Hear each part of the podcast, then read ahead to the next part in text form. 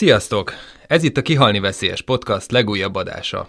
Miért nem változtatunk? Korunk válságai és a változás akadályai. A mai adásban humánökológus csapatunkból ketten fogunk kérdezni. Én Pupli Marci vagyok, és itt ül mellettem Sümegi Albin. Sziasztok! Ehhez a vaskos témához két vendéget is hívtunk, reméljük, hogy így négyen meg tudunk vele birkózni. Itt van velünk Molnos Zsejke, az ELTE Pszichológiai Doktori Iskola Ember-Környezet Tranzakció programjának hallgatója, az Ökopszichológiai Intézet társalapítója. Sziasztok! És Lányi András, író, filozófus és szakunknak a humánökológia mesterképzésnek az alapítója. Szerbusztok! Köszönjük szépen, hogy elfogadtátok a meghívásunkat. Köszönöm a meghívást. Először is kicsit érzékeltetni szeretnénk, hogy milyen hosszú ideje egészen nyilvánvaló, hogy súlyos következményei lesznek annak, ha tovább romboljuk környezetünket, és figyelmen kívül hagyjuk a természet épségét és értékét. 1972-ben jelent meg, azaz most már 50 éve a Növekedés határai című könyv. Ebben a szerzők tudományos alapossággal mutatják be azt, ami egyébként józanésszel is belátható, azaz, hogy a folyamatos gazdasági növekedés és a fogyasztásra kondicionálás tarthatatlan. És ami talán ebben még ennél is fontosabb, hogy kimondták, hogyha így folytatjuk, már rövid távon a föld eltartó képességének korlátaiba útközünk. Tehát még egyszer ezt már 50 éve tudjuk és ehhez képest mégis azt tapasztaljuk, hogy érdemi változás se egyéni szinten, se rendszer szinten nem igazán történt. Kettő nyilván össze is függ, és még mielőtt azonban belekezdenénk a témán kibontásában, nagyon érdekelne, hogy nektek mi volt az első személyes élményetek azzal kapcsolatban, hogy itt valami nem jól működik, itt valami gáz van. Zsejke, te hogy voltál ezzel? Azért nehéz erre válaszolnom, mert ennek van egy olyan része, amelyik nagyon-nagyon régi. Azt hiszem, hogy amióta emlékeim vannak, azóta tudatos. Konkrétan ez a természet többi részével való viszonyunk. Itt most nyilván kora gyerekkorból állatok, fák, stb. viszonylatában gondolkodtam. De ez, ez nagyon-nagyon régi élmény, hogy ez, ez nem stimmel, tehát hogy az embertől nincs biztonságban a, a környezete alapvetően. És az, hogy ez egy, ez egy globális válsággá nőtte ki magát, vagy hát tulajdonképpen már akkor az volt, amikor én még erről így nem tudtam, az annyira észrevétlenül került be a tudatomba, hogy nem, nem volt már aha élmény, tehát hogy nem tudnék egy pontot megfogni ebben, hogy, hogy hol. Persze talán egy-két ilyen, hogy ja, hát a műanyag palackot, a vizes palackot azt haza is lehet vinni, meg újra tölteni, tehát ilyenek vannak, de, de ilyen átütő nem, mert hogy azt úgy már rég, Igen. rég tapasztaltam, hogy nem stimmel a dolog. András, neked? Szóval tényleg ez egy nagyon fontos magyarázata is annak, hogy ami a műsor címe, hogy miért nem változtatunk, mert észre se vesszük. Tehát ezek olyan lassan halmozódnak az ember életében, ugyanúgy, mint a talajban, a levegőben, de az én elmémben is ilyen lassan halmozódnak ezek a tapasztalatok. Meg se tudnám mondani, hogyha nem akarok valami blikfangosat lódítani, hogy melyik volt az a pont. Amikor igazából, amikor elkezdtem utána nézni, azt tudom, hogy mikor volt. Ugye a Bős Nagymarosi vízlépcsőrendszerrel kapcsolatos Dunamozgalmaknak a szervezkedése, akkor elkezdtem utána nézni, és mindaz, amit addig is láttam, és rondának tartottam, vagy csóváltam a fejemet, hirtelen összeállt a kép. De ez, ez már nem érzékszervi, ehhez már valamit meg kellett érteni, vagy oda kellett rá figyelni.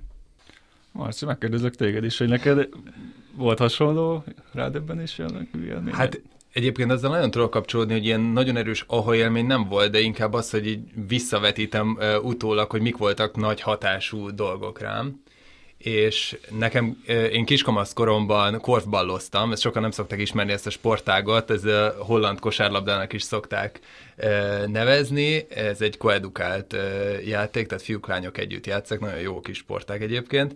Ez úgy kapcsolódik csak ide, hogy a korfball edzőm Tömöri Balázs volt, akit így zöld körökben azért lehet ismerni, ugye a Humusnak, a Greenpeace-nek is kiemelkedő tagja volt, most Pilis Jenőnek a polgármestere, és, és hát ő ő, beszélt sokat ilyen környezeti problémákról, és ott például emlékszem, hogy nagyon megütött az, hogy úristen, mennyi szemetet termelünk, és akkor ezzel, amit te is mondtál, Zsejke, hogy hát legalább annyit akkor tegyünk meg, hogy újra használjuk azokat a palackokat, és nem kell feltétlenül ásványvizet venni, hanem tök jó a csapvíz, és ha viszont már megvettük, akkor gyűjtsük szelektíven, és tapossuk laposra, stb. dolgok. És és ez nekem egy ilyen, ilyen meghatározó jelentőségű dolog volt, tehát a Tömöri Balázs nekem, nekem egy ilyen nagyon ö, nagy, nagy hatás, hatást gyakorolt az én gondolkodásomra. És neked, Albin, volt ilyen személyes hmm. élményed? Hát az a furcsa, hogy, vagy így visszatekintve számomra érdekes, hogy nekem nem rémlik például, hogy különösebben érzékeltem volna azt, hogy úristen, mit teszünk a környezettel, valahogy sokkal inkább a, a munkavilágán keresztül volt egy ilyen uh, válságélményem, vagy egy ilyen rádöbbenés élményem. Uh, ez, ez bennem is így fokozatosan alakult ki, tehát nem, én sem tudom egy konkrét szituációhoz kötni. Én eredetileg mérnökként végeztem, és kicsit azt éreztem, hogy egyébként hallatlanul érdekes, amikor elkezdtem dolgozni, akkor nagyon érdekes volt, hogy akkor becsöppentem a konkrétan a technológia ipar világába, és akkor most megismerem azt, hogy hogy működik egy adott technológiai rendszer, de ott volt bennem az az érzés is, hogy ez egyszerre, persze jó, nagyon érdekes, de hogy igazából tök értelmetlen. Mármint nem éreztem azt, hogy ez a társadalom szempontjából, amit mi csinálunk, az, az miért jó, vagy hogy van-e bármi haszna és, és igazából ez az értelmetlenség érzés, ez erősebb volt bennem, mint az, hogy fú, de érdekes, amit csinálunk. Uh, és, és, és szerintem ez tök jól megmutatja, hogy, hogy valójában mennyire átfogó a, a probléma, amivel szembenézünk, mert, mert azt gondolom, hogy, hogy az, hogy uh, mit teszünk a, hogy hogyan bánunk a környezettel, és az, hogy uh, az emberek többsége nem elégedett a, a munkájával, ezek összefüggő dolgok. Bizony. Uh-huh. És hogy uh, itt ugye már említettük a, a, az ökológiai válságot, mint hogy uh, nyilvánvalóan nekünk is ez a legfontosabb uh, probléma halmaz, de hogy úgy tűnik, hogy a, az utóbbi években, mint hogyha a válságok korát élnénk, hogy uh, gazdasági válság, energiaválság, koronavírus járvány, ezek mind így egymás után jönnek, és ennek tetejében még a szomszédunkban háború is zajlik most már, hogy ti hogy látjátok, hogy ezek mennyire elkülöníthetőek egymástól, vagy mennyire egy nagyobb probléma halmaznak a, a különböző megnyilvánulásai? András, mit, mit gondolsz erről?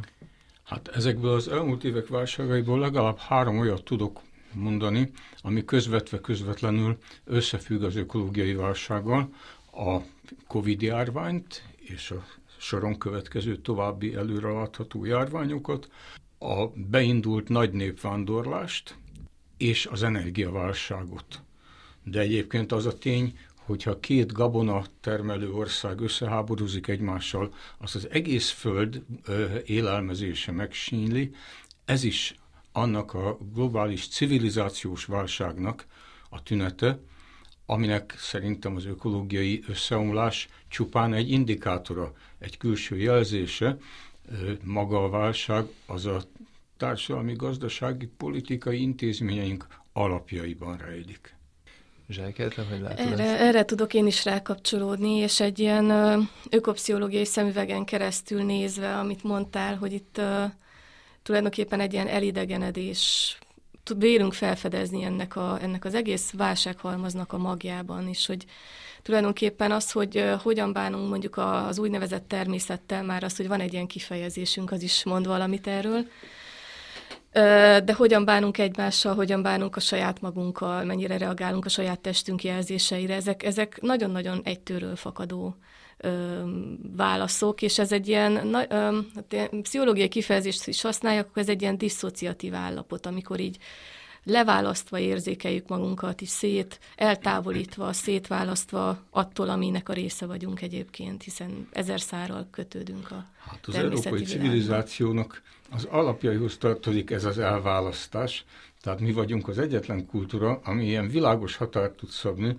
az én és a nem én, a szubjektum és az objektív állítólag valóság uh-huh. között, és az egyén és a közösség között, és ez a háromszoros leválasztás, aminek az eredményeképpen ez a modern európai ego kifejlődött, hát ez egy eleve egy ilyen szerencsétlen állapot, amiben egy, egyfajta ilyen világnélküliség vagy gyanakvó, feltételes, bizonytalan viszony a valósághoz, nem élünk benne a saját életünkben.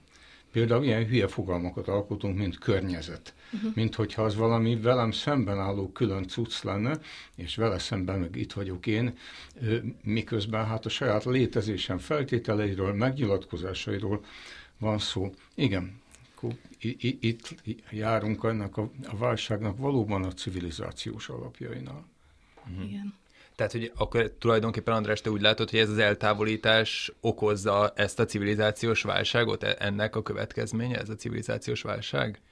Igen, van az a szanszkrit kifejezés, hogy az advaita, a meg nem kettőzés, valószínűleg az egyetlen szanszkrit szó, amit tudok, ezt is egy ökofilozófusnak, Árné Nesznek a művéből. Tehát a keleti gondolkodás a legtöbb keleti kultúra számára ez a megkettőzése a világnak, az én tudatéletem és vele szemben a valóságnak az élete, ez egy nehéz is nekik elmagyarázni, miről beszéltek fiúk. Hát van a valóság, az egy egységes, tapasztalt világ, amelyben magamat úgy tapasztalom, hogy benne élek. Tehát hogyan beszélhettek ti egy környezetről, aminek a, mit tudom, a rombolása árán felépítjük a mi önmegvalósításunkat, hát ez, ez, ez valamilyen skizoid állapot. Valóban, az is. Igen, sőt tovább mennék, hogy nem csak, hogy benne élünk, hanem most így, a, ha tényleg az ökológiai táplálékláncok felől közelítem meg, az, hogy levegőt vettem, már belélegeztelek titeket, tehát, hogy ö, minden pillanatban forognak anyagok rajtunk keresztül, átjárnak energia, rádióhullámok haladnak át rajtunk keresztül, tehát hogy nem, nem csak benne élünk, hanem, hanem, hanem egy az egyben bele, beleágyazódunk, és át, át vagyunk szőve ezzel. A, van erre egy kifejezés, a, a Glendinning használja azt, hogy elsődleges mátrix. Nekem ez nagyon tetszik, ez a kifejezés. Egy mátrixban vagyunk. Igen, és uh, akkor azt, azt mondod, hogy uh, emiatt az elidegendés miatt gyakorlatilag nem is vagyunk képesek mondjuk úgymond észlelni ezt a válságot, tehát olvastam nálad ezt a percepciós válság kifejezést, hogy erről tudnál kicsit mesélni, hogy ez mit jelent tulajdonképpen? Igen, ez a Laura Sival kifejezése, illetve ő meg David Abram, két jeles név az ökopszichológiában. Ők használják ezt, és hát arra vonatkozik ez, ez hogy a, azon gondolkodom, hogy honnan kezdjem, mert ez egy akkora témakör, hmm. és hogy melyik, melyik irányából harapjunk most bele, de alapvetően elég nehéz valóságról beszélni, de mégis megkísérlem azt, hogy, hogy ezt az ökológiai valóság kifejezést használjam, ami így, így leírható, például, amit az előbb is említettem, ilyen folyamatokon keresztül, és hogy ő ezt arra használja, hogy, hogy nem, a, nem az ökológiai valóságnak megfelelően észleljük a, a, a világot, hanem, ö, hanem amiről beszéltél András, ez a, ez a lebutított, eltávolított, tulajdonképpen így összeolvad egy díszletté, és abban én vagyok egy olyan szereplő, amit, amit ö, így elkülönülve ö, tudok észlelni. És ennek ellentéteként ő a, az ökológiai észlelést fogalmazza meg, amikor úgy látjuk tényleg ezt a természetnek nevezett rendszert, ahogyan történnek. Mondok erre egy példát, én ezt nagyon szeretem a, a részvételi sétákon használni, amikor mondjuk a, a látható mögé próbálunk nézni. De uh, itt most nem a szellemvilágra gondolok feltétlenül, hanem arra gondolok, ami így biológiailag, ökológiailag meg, megfogható. Szóval én elég erősen természettudományokban szocializálódtam, és mondjuk csupán annyi, hogy uh, látjuk, a, látjuk a, egy erdőben mondjuk a talajt, látjuk az adott fákat, az avart esetleg, és akkor elkezdünk belelátni, hogy ott mi van alatta, és ott milyen kapcsolatok alakulhatnak ki. Vagy látunk két élőlényt, amelyek nem találkoznak, mondjuk egy szajkó, és odébb egy tölgyfa, és én tudok egy nyilat húzni közöttük, mert van egy ismeretem arról, hogy itt kapcsolat lehet. Tehát ilyen dolgokra gondolok, hogy amik ezeken a mondjuk ilyen tankönyvi ábrákon, ilyen nyilakkal, körforgásokkal megjelennek, azt, azt meg tudom tenni, hogy meghúzom képzeletben és egy teljesen más kép alakul ki ezen keresztül. Ez nagyon izgalmas. Élővé válik a világ. Igen, igen, de a, a, a döntő kérdés az, hogy a különböző emberek ugyanazt a, az élményt egészen másképpen észlelik, másképpen veszik ezt. Hát gondoljatok erre a balatoni kutató szemináriumunkra, ott áll a Balatonfelvidéki település polgármestere, és büszkén azt látja, azt észleli, hogy az ő települése milyen gyönyörűen nől, fejlődik, terebélyesedik, a környezetvédő, vagy mi meg az, azon rémüldözünk, hogy hogyan tűnik el a zöld terület, az erdő, a szőlősdomb, tehát ugyanazt a tapasztalatot egészen másképpen észleljük. Ezt egyébként a 17. században Spinoza, aki nem hallhatott még ökológiai tapasztalatról, mond egy nagyon furcsa dolgot az etikában, amit szerintem a kortársai közül se, kevesen értettek, de hát azóta sem nagyon értik őt. Azt mondja, hogy amikor az ember valamit észle, észrevesz, magyar fordítás így szól, amikor az ember valamit észrevesz, akkor ebben állít valamit hú, gondolkodtam, hogy mi, mi, mi az, hogy mit állítok én azzal, hogy valamit észreveszek. Hát dehogy nem. Hogy én mit veszek észre a világból, az semmi nem jellemzőbb rám, mint az, hogy én most mit vettem észre, és ebben nagyon is elárulok magamról valamit, hogy én ebben egy ö, erdőmérnökként egy vágásos üzemmódra kijelölt, vagy vágásos üzemmódban letermelt erdőterületet látok, vagy pedig egy tarra vágott szörnyűséget, és ugyanazt látjuk, ugyanarról beszélünk, és mégis egészen más a, a tapasztalatvilágunk. Igen, de akkor itt tényleg adódik a kérdés, hogy, hogy de miért észleljük ennyire eltérően a, a, a válságot? Miért gondolkodunk ennyire különböző súlyjal róla, miért van az, hogy valakiben tényleg az aggodalom szikrája sem merül föl ezzel az egész helyzettel kapcsolatban, valakinek meg forra vére, pedig van ez a jelenség, ez az ökológiai válság, ami azt lehet mondani, hogy nagyon sok embert azért ugyanolyan tekintetben érint, és uh, itt a nagyon sok ember közül is uh, teljesen teljesen másképp észlelik azt, hogy, hogy mi történik. Ugye ez, ez miért? Azért, mert neked a bolond zöldek már telebeszélték a fejedet, az emberek túlnyomó többsége viszont arra van kondicionálva, hogy ez fejlődésnek, jólétnek, észszerű gazdálkodásnak nevezze. És ezért úgy azt veszi észre, hogy a dolgok rendben mennek, észszerű gazdálkodás folyik, a fejlődés növekszik az elfogyasztható javaknak a száma, gyorsabban cserélődnek körülötte a javak, azt nem észleli, hogy utána mi történik, tehát hogy a, világot hogyan alakítjuk át hulladékká, hogy a gazdasági növekedés az valaminek az elfogyasztása, és amit elfogyasztunk, az persze elfogy, ezeket meg ő nem észleli, mert van egy elképzelése a jó életről, és ahhoz mér mindent, és ezért nagyon utálja, hogy ebbe belezavarjuk. Hm. Nincs meg hozzá tudása? Tehát az azt mondod, hogy... Szóval az több, több, mint tudás, tehát semmiképpen nem információ, belátásnak, megértésnek ugye inkább nevezném, és egyszer csak egy, hát egy ilyen megvilágos, egy élmény, amikor úgy hirtelen megfordul a dolog, és amiről úgy gondoltam, hogy odáig rendjén való, az, az egyszer csak kiderül, hogy az ijesztő, felháborító. Ilyen minden embernek az emberi vállása történetében van ilyen, amikor hirtelen csalódik a felnőttekben, amikor hirtelen elmegy a kedve attól, amire odáig rábeszéltek, hogy de bizony kisfiam, belőled élsportoló, nem tudom, sztárjogász, vagy mi lesz, és de hát most jövök rá, hogy ez nem én vagyok, ezt csak belém diktálták. És akkor elkezdem keresni önmagamat, de kinek van bátorság ahhoz, hogy elkezdje önmagát keresni egy ilyen kényes helyzetben, mint mondjuk a felnőtté válás évei.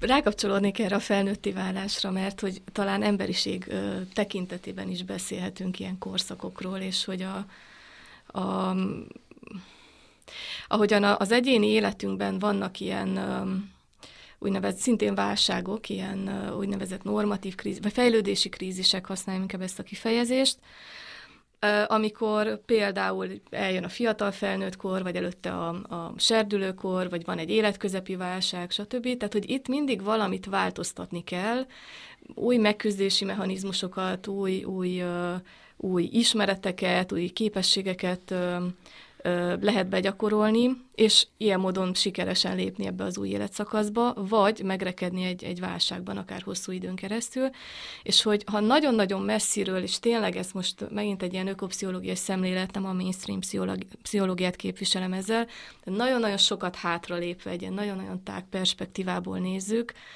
ezt tekinthetjük egy ilyen elakadt, patológikussá vált fejlődési válságnak. Tehát ebből az elidegenedett állapotból meg kéne lépni ezt az újrakapcsolódást, és ebben vergődünk, és ez egy hatalmas időre szétnyúló folyamat. Nagyon nehéz látni, mert benne vagyunk, tehát túl közel vagyunk ahhoz, hogy ennek a dimenzióit így felfogjuk. De így is rátekinthetünk, ez is egy megközelítés. Itt mondtad az újrakapcsolódást, és ezt egy tök fontos gondolatnak érzem, de az, az merült föl bennem, amikor ezen gondolkodtam, hogy, hogy nem, nem elveszette már a, a mai fiatal generáció, akik okos eszközökkel a kezükben nőnek föl, és tulajdonképpen a, a természettel való kapcsolatuk az, az szinte nullára redukálódott, és hogy, hogy hogyan, hogyan lehet ez újra kapcsolódni, akinek azt gondolom, hogy, hogy a, a természet a maga egyszerűségével, kvázi egyszerűségével egy ingerszegény környezetet jelent. Uh-huh. Nem tudom, mennyire lehet általánosítani, nem, nincsenek ilyen jellegű ö, olvasmányaim sem a szakirodalomból, hogy ez, uh-huh. ez hogy van pontosan, de ö, hát merem remélni, hogy lehet. Egyébként az biztos, hogy ez, a, ez az alapélmény, hogyha megvan, ez nagyon fontos. Tehát nagyon sok embernek van mondjuk egy ilyen gyerekkori élménye, hogy kint játszott, vagy kint, kint töltött éjszakákat akár táborozás kapcsán, vagy más más módon, hogy, hogy vol, voltak állatok a környezetében, volt egy kert esetleg, és, és aztán eltelnek évek, és beköltözik a városba, és éli a maga életét ebben az épített környezetben, és nagyon sokszor egyébként pont egy ilyen életközepi válság kapcsán történik egy fordulat. Én a képzéseink kapcsán látom nagyjából ezt a tendenciát. Igen, az egy nehéz helyzet, amikor nincs meg az alapélmény, és, és nem is tudom, hogy mi hiányzik nagyon nehéz keresni valamit, ami, amire nem tudok ráismerni, mert, mert nem ismerem régebről. Látszólag messziről indítók Luigi Pirandello, olasz drámaíró, használta ezt a kifejezést a modern dráma nagy fordulatára, hogy lyuk támadt a papír égen és hirtelen beszakadtak a kulisszák, és az a kuliszavilág, amit odáig mindenki valóságosnak tartott, vagy elfogadta azt a fikciót, amin az egész színházművészet, vagy az illúzió perspektíva és az egész hagyományos festészet alapult, ezek az illúziókról egyszer, csak egyszer kellett valahol kiszakadni a papír égnek, és onnan kezdve mindenki akármit látott, vagy nem látott mögötte, de azt már tudta, hogy úristen, hát ez csak egy kulissza.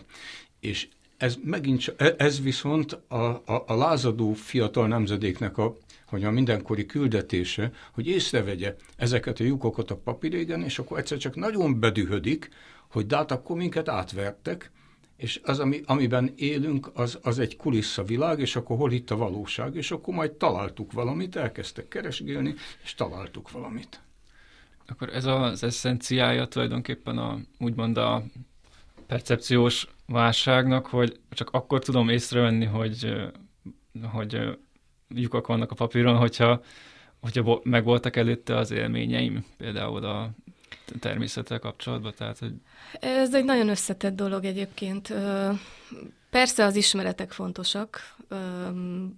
Egyébként nagyon-nagyon sokszor azt gondoljuk, hogy hát információt adunk, és hát majd viselkedik a, az illető annak megfelelően. Hát nem, de az információra ettől függetlenül szükség van. Tehát, hogy ökológiai válsággal kapcsolatos információk, egyéni hmm. cselekvési térrel kapcsolatos információk, és nem csak információk, hanem modellek, meg, meg meg, meg példák, meg jó gyakorlatok, tehát ilyen konkrét ember, emberléptékű helyzetből ö, szerzett tapasztalatok.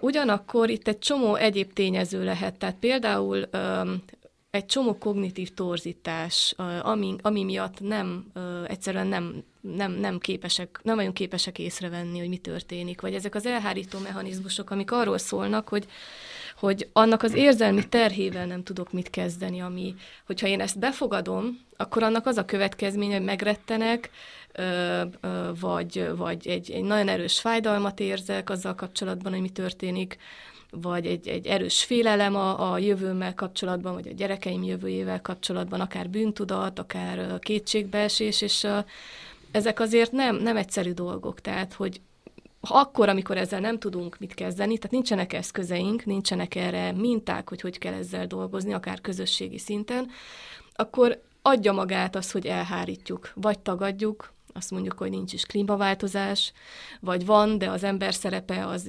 elhanyagolható benne, stb. Hallottunk ilyen narratívákat. Nagyon kitartóak tudunk lenni ebben egyébként. Vagy például egyszerűen, amit például nagyon sokszor így a mondjuk biológusok között tapasztaltam, ahol sokat mozogtam korábban, hogy elkezdenek intellektualizálni, tehát így tényszerűen beszélnek a, a történésekről, és teljesen leválasztják érzelmileg magukat erről, hogy csak így ilyen, ilyen racionális keretek között próbálnak erről ö, eszmét cserélni. És hát egy csomó egyéb forma, tehát hogy ezért van egyébként egy olyan megközelítés, és ez a Joanna Macy féle megközelítés, aki azt mondja, hogy addig, amíg ezekkel az érzésekkel, mondjuk az ökológiai fájdalommal, ökológiai gyászsal nem dolgozunk, addig egyszerűen nem fogunk tudni tovább lépni, mert mindig megrekedünk ebben. Én azért mondanék egy szentségtörő dolgot, tehát nagyon, nagyon fontos annak a felismerése, hogy az ismereteken kívül a tapasztalat, a, tehát a saját élmény, főleg gyerekkori élmény, tehát az ember-természet viszonynak a helyreállítása, újrakapcsolódás, igen, ez mind nagyon fontos, mégis úgy, úgy érzem, hogy a fordulópont, tudod, azt máshogy kéne keresni, tehát addig, ameddig a saját önértelmezésében ennek nincs, nincs meg a szerepe, tehát ameddig azt kell megértenie, vagy megéreznie, megszeretnie, megkívánnia, amit a természet nyújt, és nem a saját sorsával, a saját jövőről való elképzelései ö, válnak, hogyan kezelhető, pro, problematikussá, ö, a, a, addig, addig nem szánják rá magukat az emberek arra, hogy, hogy vegyék a fáradtságot ez a valóban nagyon embert próbáló, hát ilyen új, újraértelmezéshez. E, e, egyszer egy tanári továbbképzésen egy tanárnő mondta, ezt mindig el szoktam mondani, hogy három nap után fölállt és megkérdezte az utolsó beszélgetésen, hogy jól értettem, hogy maga tulajdonképpen három napja arról beszél nekünk, hogy nekünk elégedetlen önmagunkkal, meg, önmagukkal meghasonlott gyerekeket kéne fölnevelni a diákjainkból. Akkor zavarba jöttem, gondolkodtam, és azt mondtam, igen, jól értette. Nem lehet megkerülni. Tehát nem lehet megkerülni. Arra, e, e, ez egy destruktív pedagógiának látszik, pedig nem az. Tehát amikor ar, rá tudsz mutatni arra tapasztalati úton, magyarázat útján, példák útján, de rá tudsz arra mutatni, hogy mi hiányzik a te életedből. Nem az, hogy hogyan omlott össze a bioszféra, hogy mi lesz a Földdel, a jövő nemzedékekkel, vagy a kihaló állatfajokkal, ezek roppant érdekes dolgok, de egyel biztos, hogy távolabb vannak, az ember már csak ilyen, de az, hogy miféle életet élsz, miféle ember az, aki így mocskolja össze a, az, az életterét. Mi örömet telik abban a mechanikus munkavégzésben, abban a felkínált karrierben, mi hiányzik apám az életedből? És akkor in, innen vissza lehet fejteni, vagy innen talán könnyebb, könnyebb eljutni ehhez a egy, egy ilyen továbblépéshez az önismeretben. Igen, uh, hát igen, az lenne egy ökológiai ilyen állapot, hogyha ezt így már uh, ez, a, ez, a, ez a tágabb kontextus így hatna ránk, de, de a, amit mondasz a kapcsolatban, az jut eszembe, hogy uh, hogy az a jó hír, hogy egyre jobban most már most egy, konkrétan egy 2020-as cikkre gondolok, Mártin és munkatársai összekapcsolták azt, ami eddig párhuzamosan ment. Mentek a, azok a típusú kutatások, hogy a természet hogyan hat a, a mentális, meg, meg fizikai egészségünkre, és hogy mennyire jót tesz nekünk számos szinten, És mentek azok a kutatások, hogy párhuzamosan ezzel, hogy a, a környezettudatos magatartáshoz mi kell és hogy ami egy meccéspont lett, tulajdonképpen a természet kapcsolat. Tehát, hogy az erőlt ki, hogy a természet kapcsolat, és nyilván ö, élményekkel kombinálva, tehát nem úgy, hogy ülök otthon és ö, szeretem a természetet, de fontos ennek az érzelmi része mégis, hogy azzal tulajdonképpen leegyszerűsítve magamnak is jót teszek, és a bolygónak is jót teszek, hogyha eb- ebbe fektetek, hogy úgy vagyok kint ö, a, a, a ebben a rendszerben, hogy nem egy díszletként használom, és akkor mondjuk ott sportolok, vagy oda megyek társas életet élni, vagy stb., hanem úgy vagyok kint, hogy, hogy kapcsolódok hozzá, tehát hogy szétnézek, kilátok a fejemből, um, um, tulajdonképpen egyfajta szemlélődésen keresztül, és egy, egy érzelmi kapcsolatépítésén keresztül, és érdekes módon, de talán nem is annyira érdekes, ebből ezzel kapcsolódik össze az is, hogy hogyan fogok viszonyulni ezekhez a, az adott helyekhez, és kicsit mhm. kitágítva a, a, az élővilág többi részéhez, és azzal is összekapcsolódik, hogy ez nekem jót tesz. A, igen, ez is biztos egy nagyon jó út. Én kicsit gyakorlatilasabbnak érzem azokat a példákat, amik azt mutatják, hogy az emberek igazán ahhoz tudnak viszonyulni, ilyen pozitív érzelmekkel, amit maguk megvédtek, vagy termesztettek, vagy előállítottak, szóval ami, ami ez egy aktívabb uh-huh. közük van, ezért például a pedagógiában ennek látom a legnagyobb jelentőségét. Nekem az jutott eszembe ezzel kapcsolatban, amit mondtatok, hogy végül is ahhoz, hogy észlelni tudjam, hogy valami rossz történik körülöttem, ahhoz meg kell, hogy legyen a tudásom hozzá, és meg kell, hogy legyen a személyes tapasztalatom is, tehát, hogy egyenként, külön-külön mindegyik csak, tehát, hogy szükséges, de nem elégséges feltétel, és hogy, de hogy mennyire lehetséges az észlelés, vagy mik az észlelés határai egy olyan világban, ahol, ami ennyire globalizált módon, ennyire bonyolultan működik. Tehát, hogy, hogy, hogy, hogy egyszerűen akkora mentális leterheltséget követel meg az, hogy, hogy én mindennel tisztában legyek, hogy annak milyen, nem tudom, ökológiai következményei vannak. Egyáltalán nem feltétlenül rakjuk össze a, az okokozatot abban, hogy, hogy ilyen mértéktelenül nagy húsfogyasztók vagyunk, de hogy ez csak az ipari mezőgazdaság keretei között lehet előállítani, és hogy ennek egyébként milyen hatása van a környezetre, mert hogy egyszerűen nem látjuk közvetlenül. Várjál, már most két dolgot mondasz, és mind a kettőben igazad van, de ezt érdemes akkor külön szálazni. Egyszerűen tehát nem tapasztaljuk azt a katasztrofális folyamatot, amiről beszélünk most, azt nem tapasztaljuk, mert nem látom azokat a kivágott esőerdőket, amiknek a helyén a hamburgert legeltetik, stb. Tehát nem, nem észlelem. A globális felmelegedés nem igaz, hogy észleled, mert olyan lassan történik. Én észlelem, mert 70 év alatt már tényleg valami feltűnt, de 20, év, 20 éves időtávlatban például még nem olyan feltűnő. Tehát igazából nincs erről egy érzéki élményünk. És a másik is igaz, amit mondasz, hogy ezek olyan bonyolult folyamatok, amelyeket nem okvetlenül értünk, hogy hogyan függ össze a gazdasági növekedési verseny a bioszféra degradációjával, vagy bármi egyéb. Tehát mind a két szinten igaz, és valószínűleg ez könnyíti meg azt, hogy könnyű legyen kitérni a felismerés elől, és hát nagyon erős a motivációnk arra, hogy kitérjünk, mert, és ez szerintem egy alapkérdés, amit tehát amit nem akarunk észlelni, azt nem észleljük, ezt ugye, ezt már megbeszéltük, és olyan dolgot, ami olyan változásra provokál az életemben, aminek túl nagyok a szociális, mentális, érzelmi költségei, azt minden eszközzel elkerülöm. Ezért olyan lelkes örömmel üdvözöljük a 65. ilyen blöfföt, hogy nincs is klímaváltozás, az egészet a zöldek találták ki, még azt is egy kicsit jobb vevők vagyunk, hogyha azt mondja valaki, hogy gyerekek, az ökológiai katasztrófa jóvá tehetetlen, most már nem érdemes semmit csinálni, mert sajnos ezek a folyamatok, ezek most már így leperegnek.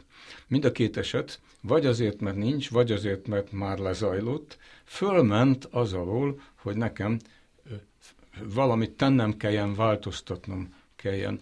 Tehát talán a legfontosabb az egészben a képzelőerőnek a, a, a feladata, vagy a szerepe, hogy el tudjam képzelni a világot másmilyennek, mint amilyen van.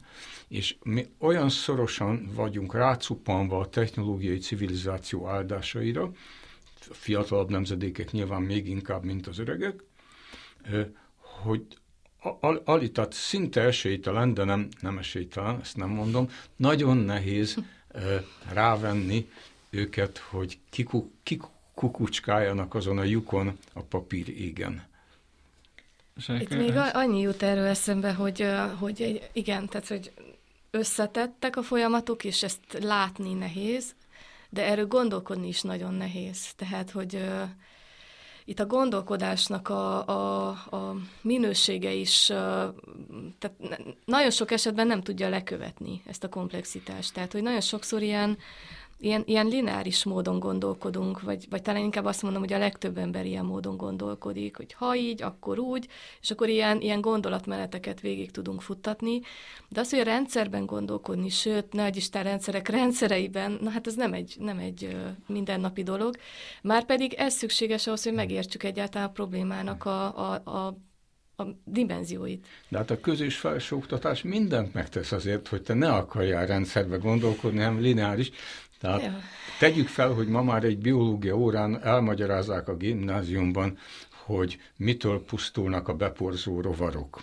Jó és esetben. már megértik azt, hogy, hogy a beporzó rovarok azok a neonikotinedektől pusztulnak, és ez még talán még az, az énekes madarak fogyatkozás is ezzel összefúg. De itt leáll, hiszen eddig tart a biológia tanár kompetenciá, és utána bemegy, és valamilyen társadalom ismereti vagy gazdasági ismereti órán azt hallja, hogy a mezőgazdaság hatékonyabb fejlesztése az emberiség jóléte múlik azon, hogy kellő mennyiségű mérget bocsátsunk a természetbe, növényvédőszer, meg egyéb módokon, mert különben mi lesz az emberiség jólétével.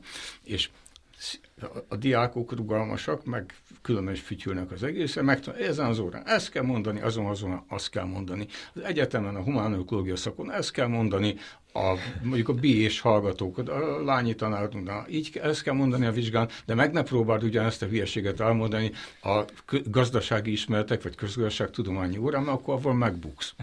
Tehát szó nincs arról, hogy, hogy párbeszéd alakulnak ki a tudósok között, tehát ezt a rendszer elvű gondolkodás, vagy rendszer szintű gondolkodás előbb talán a tudományon, a pedagógián, az egyetemeken kéne számon kérni, és azután az egyszerű halandókon, akiknek, akik nem főfoglalkozásban gondolkodnak. Igen, nem tudok erre más mondani. Tehát úgy tűnik, hogy csak hogy bedobjak még egy válság kifejezést, hogy akkor egy komplexitású válsággal is abszolút, szemben állunk, mert hogy egyszerűen képtelen vagyok közvetlenül tapasztalni a vagy mi a valódi ára az előállításnak, a termelésnek, a stb. stb. A Hans Jonasnál olvastuk azt, hogy e, ez egy fordulat az etikában, hogy a Kant idejében nyugodtan gondolták azt, hogy az ember az képes egyénileg jó, er, dönti, erkölcsileg jó döntéseket hozni, hiszen tapasztalja azt, hogyha rosszat tesz, hogyha valakinek fájdalmat, szenvedést, csalódást okoz, akkor tapasztalja, és akkor megszólal a lelkiismeretében a kategorikus imperatívus, vagy valami, kinek mi van a lelkiismeretében. De az megszólal. Most ez az az illúzió, amit föl kell adnunk a 20. század közepétől, az egyre bonyolultabb és egyre közvetettebb hatásmechanizmusokban nem látom, nem érzékelem azt, hogy az én cselekedeteimnek milyen pusztító következményei vannak, hiszen azok nem is az én egyéni cselekedeteim, hanem valamilyen rendszert, valamilyen automatizmusokat mű, hozok működésbe, amelyek azután kikattogják azt, hogy mi fog történni a talajjal, a levegővel, a vízzel, vagy más egészen távoli országokban élő, szenvedő emberekkel. De hát én ezt nem tapasztalom. Én azt hiszem, hogy én egy erényes, szorgalmas, okosan mérlegelő ember vagyok. De hogyha tiszt, én mondjuk, hogyha tisztában vagyok ezzel a fajta komplexitással, akkor hogyan, hogyan lehet uh, arról meggyőződnöm, hogy én most jól cselekszem? Hát az, az alapösszefüggésekkel könyvtárakat tölt már meg, tehát hogyha ezeket az összefüggéseket egész egyszerűen csak hozzáférhetővé tennénk, mondom a közoktatásban, felsőoktatásban, ez óriási jelentősége volna. Hozzáteszem, hogy az üzleti világ előbbre jár, mint a közoktatás, mert az árucikkeken ma már kötelezően fel kell tüntetni rengeteg igaz és hazug állítást annak a terméknek a erkölcsös vagy felelős előállításáról, környezetbarát, újrahasznosítható és mi egymás jellegéről, hogy ebből mennyi az igazság, nem úgy értem, hogy a direkt hazugság, bár van, van benne persze az is, hanem van az egészben egy öncsalás, mert hogyha a termékek mindegyik termék egy kicsit kevésbé környezetkárosító, mint egy másik, mert mindig van egy kártékonyabb más. Ezzel megnyugtatom magamat, én már is tettem valamit a környezetért, ezt egyébként re- rendszeresen reklámokban hallom, hogy vegyél meg minket, és ezzel tettél, vagy fektess a mi bankunkba, és ezzel már is tettél valamit a környezetért, specialit kivételesen tiltanám és büntetném ezt a fajta reklámot, mert katasztrofális. Ez olyan, mintha a fiatal gyerekeket arra biztatnánk, hogy nem tudom én, a tűzzel játszanak, mert hát a tűzzel játszunk. Szóval sokkal nagyobb erők mozognak a felelősség elhomályosítása, elhárítása irányába, mint a felelősség tudatosításának az irányába, és akkor ezen a ponton válik ez ugye, ha úgy tetszik, politikai kérdésé, hogy miért van ez így hatalmas témának érezzük meg, már volt róla szó, az er-, ember-természet viszonyról, de most anélkül, hogy be tudnánk menni mélységében, de muszáj valamennyire megint előhozni, mert kulcs szempontnak érezzük azt, hogy milyen a természethez való viszonyunk, mert úgy tűnik, hogy, hogy jellemzően legalábbis így nem tudom, politikai, gazdasági szinten tekintve inkább nyersanyagként, erőforrásként viszonyulunk magához a természethez, és az érdekelne, hogy, hogy, hogy szerintetek milyen embertermészet viszonyulás, viszonyulásunknak kellene lennie? Mi az, ami uh, tudna ezen változtatni, uh, mármint ezen a mostani romboló viselkedésen, milyen embertermészet viszony? Zsejke, neked erről Nekem én egy képet hoznék, egy, egy mondatból jelenik meg számomra ez a kép, a, megint a David Abramet idézem, azt mondja, hogy a világ gond vagyunk, és a világba kellene visszasüllyedni, és ez a ez a, ez a viszony, ami most van, hát ez, ez, ez nagyon-nagyon hasonlít ahhoz, mint most talán kisebb léptékben, mint amilyen rendszer szintű probléma mondjuk a rasszizmus. Csak itt nem rasszizmusról van szó, hanem egy faj viselkedik úgy, mint hogyha felsőbbrendű lenne. És ez, én azt gondolom, hogy talán ez egy, ez egy nagyon-nagyon kulcselem ennek az egész történetnek, tehát ez nagyon szertágazó, nagyon sok minden fűződik ehhez. Tehát lehet, hogy itt is érdemes lenne hozzányúlni ehhez a kérdéshez.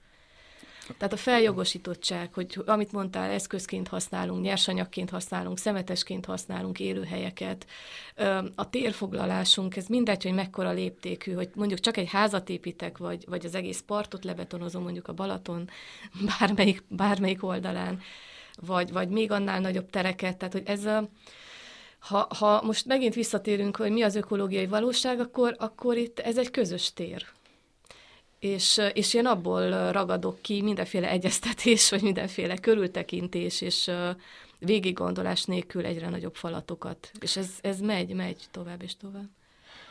Hát, e, ez a központi vita kérdés ugye a környezeti etikában vagy ökoetikában.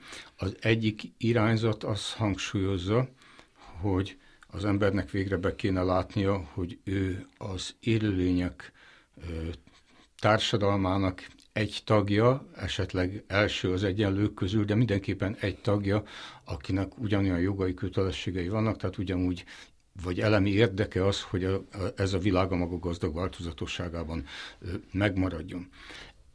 Egy másik álláspont szerint viszont éppen abból kéne kiindulni, hogy az ember az egyetlen olyan lény a Földön, aki tudatában van annak, amit cselekszik, tehát az egyetlen öntudatos lény az egyetlen, aki képes arra, hogy szabadságában áll, hogy másokról gondoskodjon, hogy felismerjen, megértsen és, és elősegítsen olyan állapotokat a világban, amit ő kívánatosnak tart, és ezért ő felelősségre vonható mindazért, amit rombol ezen a világon, úgy, ahogy a más lények természetesen nem vonhatók felelősségre, de más lények nem is képesek megbontani az élőlénytársulások dinamikus egyensúlyát, mert akkor a rendszer visszaüt, és nem engedi őket a saját határaikon túlterjeszkedni. Az özönfajok a természetben egy idő után maguktól összeomlik a populáció, ez vár az ember populációra is egyébként, de az ember ezt megelőzhetné, hiszen a tudatos előrelátás képessége felruházza őt ezzel a képességgel, az önkontroll képességével, ami pont arra való, ez az önkontroll, amit akár erkölcsnek is nevezhetünk, pont arra való, hogy egyensúlyba tartsa ezt a szabad, végzetesen szabad lényt, hogy mondjam, egyensúlyba tartsa a természeti rendszereknek az egyensúlyával. Ha ez így van, ak- akkor nyugodtan mutatjuk, az alapvető viszony ember és természet között a felelősség a utolsó évszázadokban, tehát a modern ipari társadalmakban ez a viszony ez egyre inkább, ahogy mondtátok is, hogy az ilyen céleszköz, tehát az, az cél az ember jóléte eszköz, a természet, amely nyersanyagforrás, egy ilyen barkácskészlet, amit arra használok, hogy nekem jó legyen, és akkor ezt a, és ez nem egy vélemény, ez egy tapasztalat, úgy olyannak tapasztalom a természetet, nem látok benne mást, mint mindazt, ami az én szolgálatomra alkalmas vagy alkalmatlan. Ezt válthatná föl az ember valódi léthelyzetének ma sokkal inkább megfelelő, felelős viszony. De a, felelősség hangsúlyozásával ezzel egyúttal az ember kitüntetett léthelyzetét hangsúlyozom, és nem azt, hogy ő is olyan, mint az összes többi lény. Ha olyan lenne, mint az összes többi lény, akkor nem tudna ekkora károkat okozni a természetben. Én ezzel vitatkoznék. Én nagyon óvatos vagyok mindig akkor, amikor, amikor az ember kitüntetett uh, szerepéről beszélünk, uh, és talán mind, mindegy is ebből a megközelítésből, ahonnan én erről gondolkodom, hogy, hogy az ember mint kizsákmányoló, vagy az ember mint, mint jóindulatú, felelősségvállaló, ezt, ezt mi mondjuk magunkról, ezt nem, nem tudjuk, nem tudjuk a, a, az élővilágból visszaigazolni, hogy ez mennyire kitüntetett. Nagyon sok olyan volt egyébként a, a biológiában is, amikor így elkezdtük sorolni, hogy miben vagyunk mi másak, és akkor előbb-utóbb mindig került egy-egy ellenpélda, hogy ja, hát eszközhasználat nem csak nálunk van mondjuk, meg hasonlók. És az biztos, hogy, hogy beláthatatlan mértékű módon átalakítottuk a, a Földet, ez, ez tény, de én, én nagyon óvatos vagyok mindig azzal kapcsolatban, hogy mi különlegesek ez, vagyunk. Ez, ez egy pontig azért ilyen tudományosan meglapozott tény, vagy általánosan elfogadott vélemény az utolsó fél évszázadban kiderült azért, hogy az antropológiában hogy az embernek a specifikuma az a nyelvhasználat és a nyelvi öntudat, amelynek az útján egy világot teremt, a tudás világát, amelynek csak az ember a lakója, és ez ebben együtt jár az, hogy természetesen én nem tudom, hogy milyen lehet a tapasztalata egy rókának, vagy egy gyöngybagolynak, de amiről mi egyáltalán, ameddig értelmesen próbálunk egy, egymással beszélni, addig annak az ember által megértett világnak, a nyelv világának a keretei között beszélgetünk egymással, és ennek az összefüggéseit értjük, semmi egyebet, tehát hogyha a cselekedeteim célját kell megállapítanom, akkor mégiscsak erre a speciális adottságomra kell építeni, ami nem egy felsőbbrendűség, félreértés ne essék, inkább egy tökéletlensége az embernek. Tehát még minden más lény csalhatatlan biztonsággal tudja, hogy mit kell tennie. Az ember az egyetlen, aki állandóan filózik, töpreng, nyavajog ezen, mert ő neki nem olyan biztosak azok a jelzések, amit az ösztöneitől kap, vagy az egész organizmusa valahogy egy kicsit életképtelen, ezért sokkal inkább társakra szorul, sokkal inkább rászorul a megértésre, a tanulásra, és hát ebből adódik minden baj, a az, az individuációnak nevezett baj, hogy mi egyéni öntudattal szabadon gondoljuk el, hogy milyen életet kellene élnünk, de azért ne panaszkodjunk, hát ez most panasz, panaszkodom, vagy dicsekszem, természetesen dicsekszem. Ezek olyan adományok, olyan adottságok, amelyek az ember életének az értelmét, a szépségét is adják, és a visszaélésnek a borzalmas lehetőségét is, amit sajnos túl lassan veszünk észre, nem a természet fogja megszenvedni, az emberiség szenvedi meg annak a sok baromságnak az árát, amit mi most elkövetünk. A természet így vagy úgy túlél bennünket, egy voltak már kérem fajkihalások a Föld történetében, most zajlik ugye a hatodik nagy fajkihalás, és lesz utána egy vegetáció. A dinoszauruszokat is túléltük, mondják most egymásnak a hangyák, meg a lapulevelek a fűben, majd az emberen is túl leszünk valahogy. Ami beleroskad, belerokkan ebbe, az, az úgynevezett az emberhez méltó élet, mert az emberi faj is túl fogja élni az ökológiai katasztrófát, ne tudjuk meg, hogy milyen körülmények között és milyen meg, megromlott életfeltételekkel, ezen még lehet segíteni. De az, amit ma, mint az emberhez méltó életet elképzelünk, ennek a feltételei azok, amik végzetes kárt szenvednek most. Tehát ez egy újabb ok arra, hogy egy kicsit visszairányítsam a természetről az emberre a figyelmet, miközben persze odakacsintok a lénytársaimra, a szarvasbogarakra, a katicabogarakra, rigókra és mindazokra a, a fű, fűre, az erdőre, amelyeknek a pusztulásától nekem a szívem szakad meg, de tudom, hogy olyan embertársakat kell meggyőzni erről, akiknek nem ettől szakad meg a szíve. Az részben egy taktikai kérdés, de maradjunk annyiban, hogy ez az egalitárius álláspont, én is egy lény vagyok a többiek közül, meg ez a másik, az emberközpontú, úgy én vagyok a leginkább, vagy az egyetlen felelős lény, és ezért nekem másképpen kell cselekednem, mint az állatoknak. Ez egyaránt jogos és fontos, és nem zárják ki egymást. Azt, azt jól értem, hogy András, te a, az önismereten keresztül ö, érzed, megvalósíthatónak azt, hogy a, az ember felismeri a saját érdekeit, és ezáltal majd felismeri azt, hogy hát a, a természet iránt ö, is felelősséggel tartozik, és hogy Zsejke, te meg inkább pont fordítva mondod, hogy a természettel való újrakapcsolódás révén fogunk eljutni a, a jó emberi élethez ismét. Ez jó, jól, jól érzékelem a, a különbséget a, a, a gondolkodásmódotokban? Azt sem igen. Próbálom emészteni, hogy ezek hogyan választhatók szét egyáltalán, ezek ketten. Ha, hangsúly, hangsúly kérdések ezek. Igen. Én, én onnan közelítem meg abszolút az észlelés irányából, tehát a, az, amit az Ökopszichológiai Intézetben csinálunk, az, kevésbé a, a konkrét ö, ö, praktikumok felől, amire azt gondolom, hogy rengeteg gyakorlat van, és nagyon fontosnak is tartom őket, de hogy ebből van kínálat, azt gondolom. És kevésbé a, a tudás része felől, hogy még információt adni, és még, még több ö, ö, ilyen, ilyen kognitív ö, ö, módon megpróbálni ezt az egészet átalakítani, hanem, hanem, a, hanem onnan közelítjük meg ezt a hát paradigmaváltást, most mondjuk ki ezt a kifejezést, hogy hogyan lehet másképp látni. És én azt látom, hogy ez működik. Tehát, hogy ez, ez átalakítható.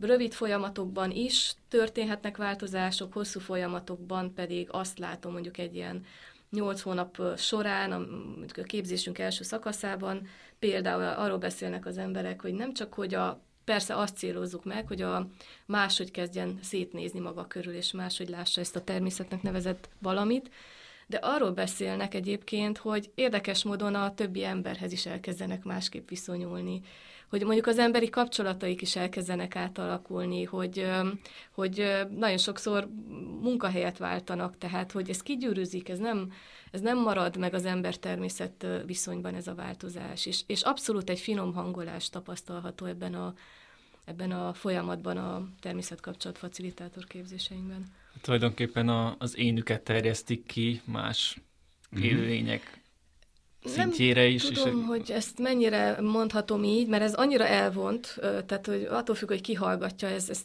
teljesen uh-huh. abszurdnak tűnhet bizonyos esetekben, de egyszerűen csak arra törekszünk, hogy elkezdjen máshonnan nézni, és máshogyan nézni, és önmagát is egy picit elhelyezze ebben a, ebben a rendszerben. Nagy, nagyon egyszerűen is lehet ezt mondani. Szóval azok az emberek, akik egyszer áttaláltak arra az, a boldogulásnak arra az útjára, hogy számomra mindennél fontosabb a másik ember szeretete, megértése, segítsége, jó társasága, az sokkal nyitottabb lesz arra, hogy tovább lépjen, ja, hogy nem is csak a másik ember, hanem ott a kertben a virágok is ehhez fontosak, és az, hogy rám süt-e a nap, meg hogy milyen ételt teszem. Tehát létezik egy olyan én felfogás, amiben az én nem egyéb, mint azoknak a kapcsolati hálónak egy szereplője, tehát hogy az én valójában a viszonylataiban ö, talál önmagára, amit a, nem csak a keleti gondolkodásban ismertek fel, hanem számos nyugati gondolkodó is így gondolta, akkor az, az, sok, az biztos, hogy sokkal nyitottabb lesz. Én azt tapasztalom, hogy ezek a ilyen koncentrikus buborékként tudom értelmezni, hogy mennyire, mi, mit fogadunk be, és mit, mivel azonosulunk magunk körül, hogy csak a bőröm határáig tartok, vagy a, nem tudom, a családom az énem része, vagy a közösségem, vagy esetleg az egész nemzet, az egész emberiség, sőt az egész élővilág, vagy lehet, hogy azon túl.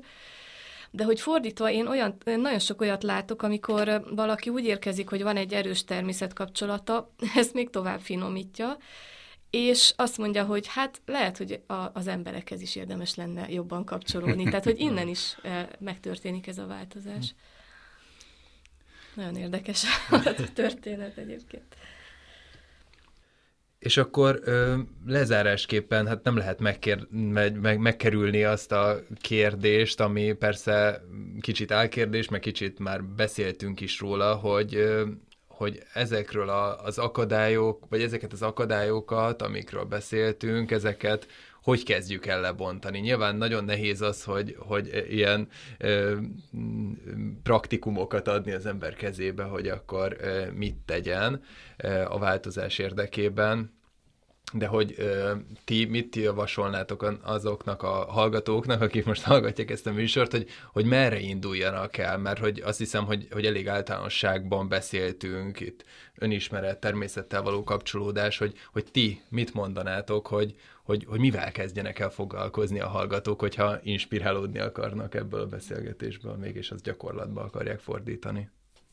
Talán annyit, amire így utaltunk már, hogy a, az hat rám legerősebben, ami a közvetlen környezetemben van, tehát azt látom konkrétan, nyilván szűrten, erről is szólt már szó, de hogy azzal vegyem, most ebből kiindulva azzal vegyem körül magam, amit erősíteni szeretnék. Tehát olyan példákkal, olyan, olyan módon éljek, olyan emberekkel vegyem körül magam, akikkel egy irányba tartunk, és ez egy önerősítő folyamat tud lenni. Tehát talán ennyi, hogyha folyamatosan a híreket nézem, akkor, akkor besöpödek a fotelbe, és semmit sem akarok csinálni, mert megélem a tehetetlenséget. És hát cselekvővé válni lenne érdemes mindenkinek. Talán érdemes feltenni magunknak néhány kérdést, hogy valóban értelmes munkát végzek, megtaláltam a helyemet ebben a társadalomban. Szép ez a környezet, amely engem körülvesz. Olyan emberi kapcsolatokban elég tartalmasak, megtartóak ezek az emberi kapcsolatok, amelyeket sikerült kialakítani magamba. És hogyha azon elkezdünk gondolkodni, hogy ezek, azok, az az elégedetlenség, amit a többségünk ezekben a dimenzióban érez, ez hogyan függ össze a gazdálkodásnak, a döntéshozatalnak, a szocializációnak a mostani rendjével, akkor el, elkezdek képzelődni, gondolkodni azon, hogy és milyen lenne az a világ, ami nem pont ilyen, hanem egy kicsit másmilyen. Megnézném, hogy milyen volt a világ nemzedékkel ezelőtt, és elgondolkodnék, hogy milyen lenne az a világ, amit én szeretnék. És ha erre rájöttünk, hogy a, a, dolog, a dolgok megváltoztathatóak, hogy a világ nem egy adottság, hanem szélsebesen változik, és csak az a kérdés, hogy ebben a sebes, veszélyes változásban, ebben én hol állok, melyik oldalon állok, akkor, és ezt a kérdést ezen túl mindig felteszem magamnak, hogyha így és így éltem, döntöttem, gyűlöltem, szerettem, akkor én ezzel most melyik oldalra álltam, tudom egyáltalán, hogy melyik a jó oldal, akkor elkezdődhet bennünk egy olyan a változásnak ez a folyamata, amiről ma beszélgettünk. Mára ennyi fért bele az adásba. Köszi Zsejke, András és Albin a beszélgetést, és köszönjük nektek is, hogy hallgattatok minket. Új adással két hét múlva fogunk jelentkezni, addig is maradjatok velünk, kövessétek a podcastunkat Facebookon és Spotify-on is. Emellett elértek minket e-mailben is a kihalniveszélyes.podcast.gmail.com címen. Írjátok meg nekünk kérdéseiteket, észrevételeiteket, témajavaslataitokat.